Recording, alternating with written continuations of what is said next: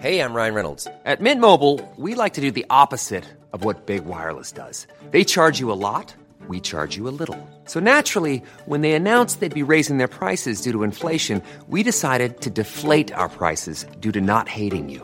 That's right. We're cutting the price of Mint Unlimited from $30 a month to just $15 a month. Give it a try at mintmobile.com slash switch. $45 upfront for three months plus taxes and fees. Promo rate for new customers for limited time. Unlimited more than 40 gigabytes per month. Slows. Full terms at mintmobile.com. Qual era o problema de Pedro? Evangelho de João capítulo 21. Comentário de Mário Persona. Pedro havia negado o Senhor três vezes. E o Senhor vai tratar agora com ele três vezes. A negação de Pedro tinha o sentido de ele se achar uh, valente, corajoso, fiel. Ele se achava uma grande pessoa e ele confiava na carne. Na realidade, era isso que acontecia. Então, por três vezes, ele acabou depois negando o Senhor, mostrando claramente uh, que não era capaz de ser fiel ao Senhor até a morte. Ele, ele poderia até morrer ali, depois daquilo, mas não, não teria morrido para a glória de Deus. Teria morrido acovardado ao, ao descobrir a sua própria fraqueza, a sua própria incapacidade. E agora o Senhor vai tratar com ele. O Senhor já tratou com ele uh, numa, num, num, num momento uh, privativo, né, privado, quando em outra passagem fala que o Senhor tinha aparecido a Pedro e eu acredito que ali ele deve ter tratado com Pedro de uma forma privativa, mas agora ele tem que tratar com Pedro publicamente. E o Senhor trata conosco também, quando nós erramos, tanto de uma forma privativa como de uma forma pública. Porque o, o erro, o pecado, uh, tem consequências dentro e fora de nós. E assim o Senhor trata conosco dessas duas maneiras. E aqui a gente perde muito na tradução. Uh, infelizmente, a, a, João Ferreira de Almeida, a revista é corrigida, ela, ela não, não faz distinção das palavras que estão no original. Na atualizada, um pouquinho melhor, mas também ainda não chega a ser exatamente o sentido das palavras. A, a, a tradução do Darby está bem melhor, ele, ele faz a distinção dessas palavras. Porque quando ele aparece aqui no versículo 15, depois de terem jantado, disse Jesus a Simão Pedro: Simão, filho de Jonas, amas-me mais do que estes? Ele o chama pelo seu nome natural. Ele não o chama pelo nome que lhe havia dado. Simão, filho de Jonas, aqui. Amas-me mais do que estes? Esse era o problema de Pedro. Ele achava que ele amava mais que os outros. Por isso que quando o Senhor uh, revelou que iria, iria ser, passar por todo o sofrimento e poderia ser morto, ele já se pôs uh, aqui comigo não, pode ser com os outros, mas comigo não. E aqui o Senhor vai provar justamente naquilo que estava no coração do Pedro, de Pedro, o orgulho próprio, da, o orgulho da confiança própria. Amas-me mais do que estes? Não pergunta só se amas-me, é mais do que estes? É uma comparação aqui. Porque o Senhor conhecia o coração de Pedro e sabia que ele se comparava com os outros discípulos. E isso é um hábito nosso também, né? Cada um de nós sempre se compara com os outros para se achar melhor. Isso a, a, nossa nós acabamos nos considerando o fiel da balança ou a régua da medida para aquilo que é o correto. E esperamos que todos procedam da maneira como nós procedemos. Nós nos achamos uh, a referência, nós nos colocamos como referência. E o Senhor trata com Pedro justamente nisso aí. Mais do que estes? Amas-me mais do que estes? E ele respondeu: Sim, Senhor, tu sabes que te amo. Aqui acontece o problema de tradução, porque uh, essa passagem, os versículos 15, 16 e 17, uh, vão elas vão falar dois tipos de amor no grego, o grego tem diferentes palavras para expressar amor. E aqui, particularmente, vão aparecer a palavra, o amor ágape, que é o amor desinteressado, e o filéu, que é um amor natural, é uma feição.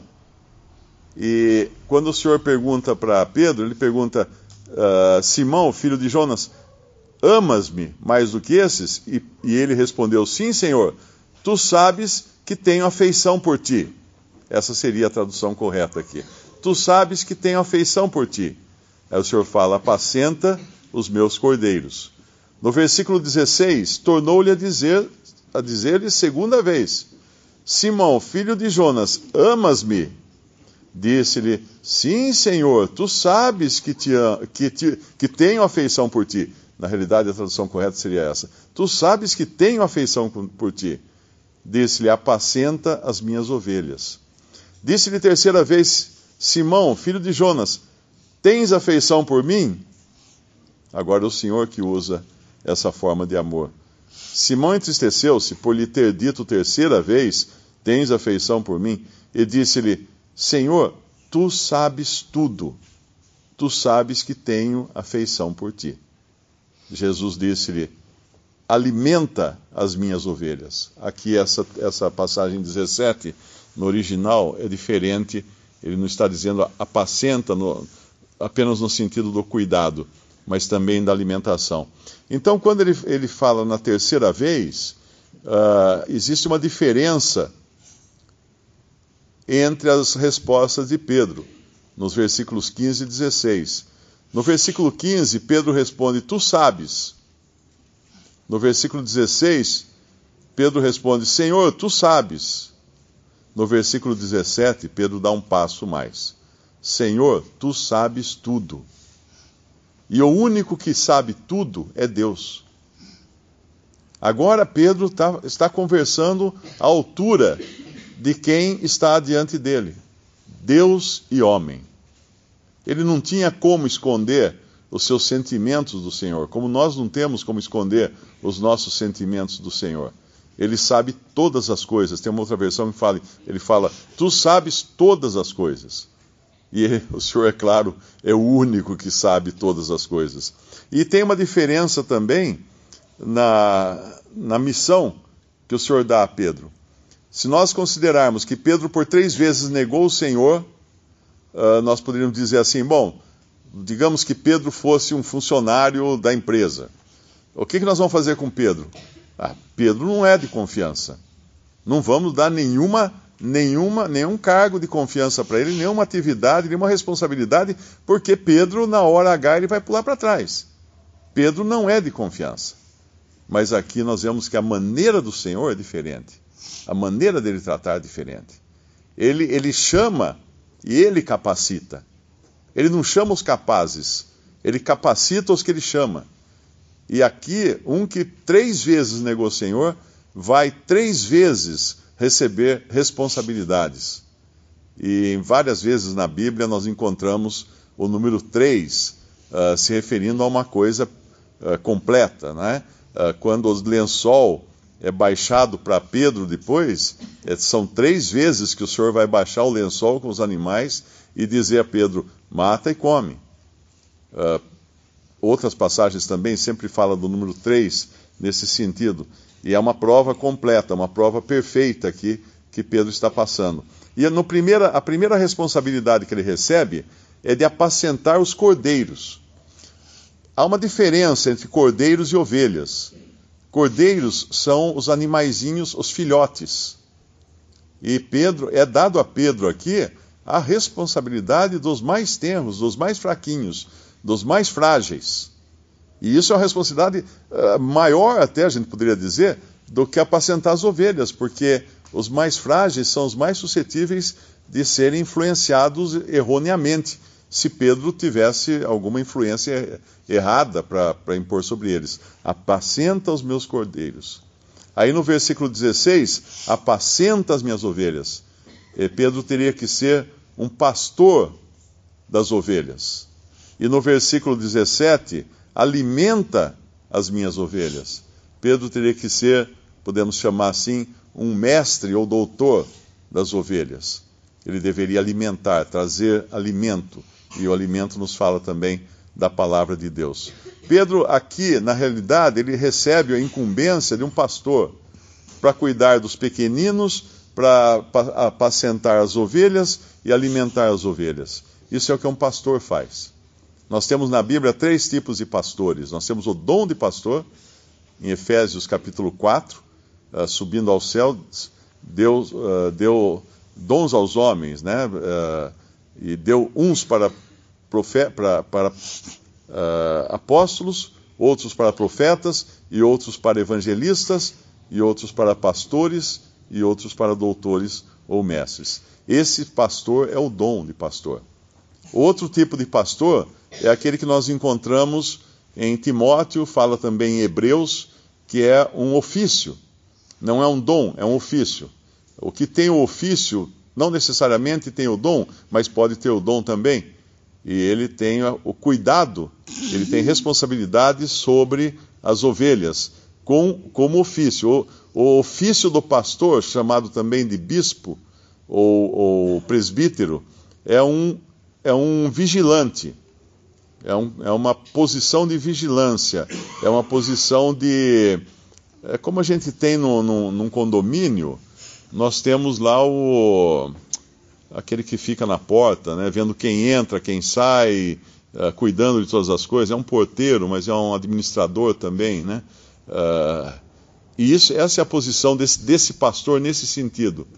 Agora tem um terceiro tipo de pastor, né, também, que é aquele que fala no Antigo Testamento, do que a, os que apacentavam, os pastores de Israel, que apacentavam-se a si mesmos. E é claro que esse não é um pastor de Deus. Agora, o pastor Dom, ele cuida, mas ele é um indivíduo.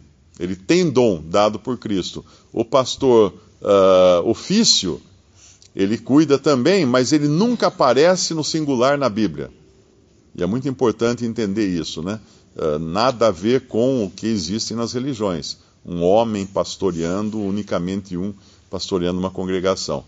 E aqui Pedro recebe então não apenas essa restauração tríplice, porque ele havia caído três vezes, mas recebe três incumbências, uma responsabilidade tríplice também. E assim é a maneira do Senhor tratar conosco. Nós que éramos perdidos, Ele nos salva perfeitamente. Ele nos salva perfeitamente. Poderíamos dizer assim que Ele, ele nos salva três vezes, vamos, vamos dizer assim, né?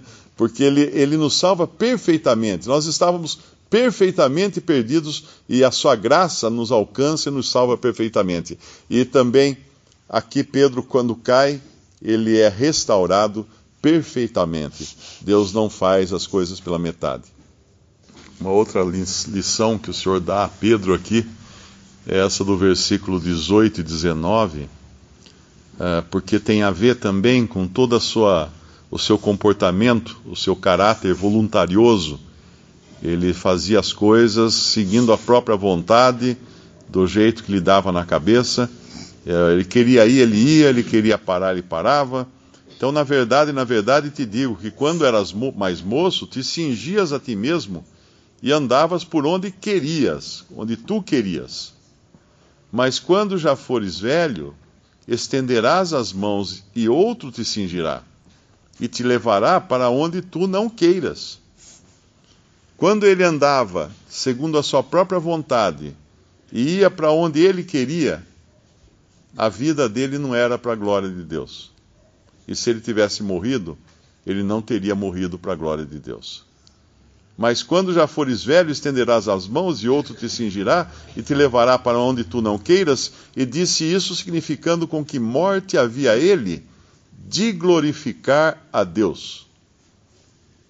A, a morte de Pedro para glorificar a Deus seria uma que ele não poderia ter nenhum, nenhum controle sobre ela que ele teria que, de, de uma vez para sempre, perder o controle de si mesmo para ficar nas mãos de Deus, que, claro, iria acabar permitindo que homens uh, tomassem a Pedro e o, e, e, o matassem, né? Que Pedro seria mais um dos mártires dentre todos aqueles apóstolos, uh, dos quais apenas João morreu de morte natural, mas ainda assim preso.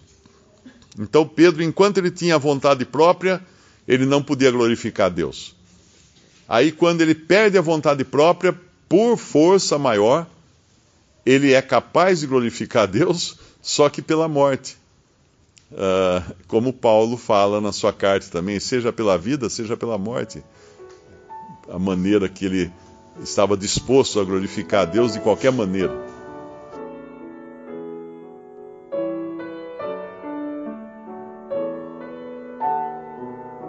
Visite respondi.com.br. Visite também 3minutos.net.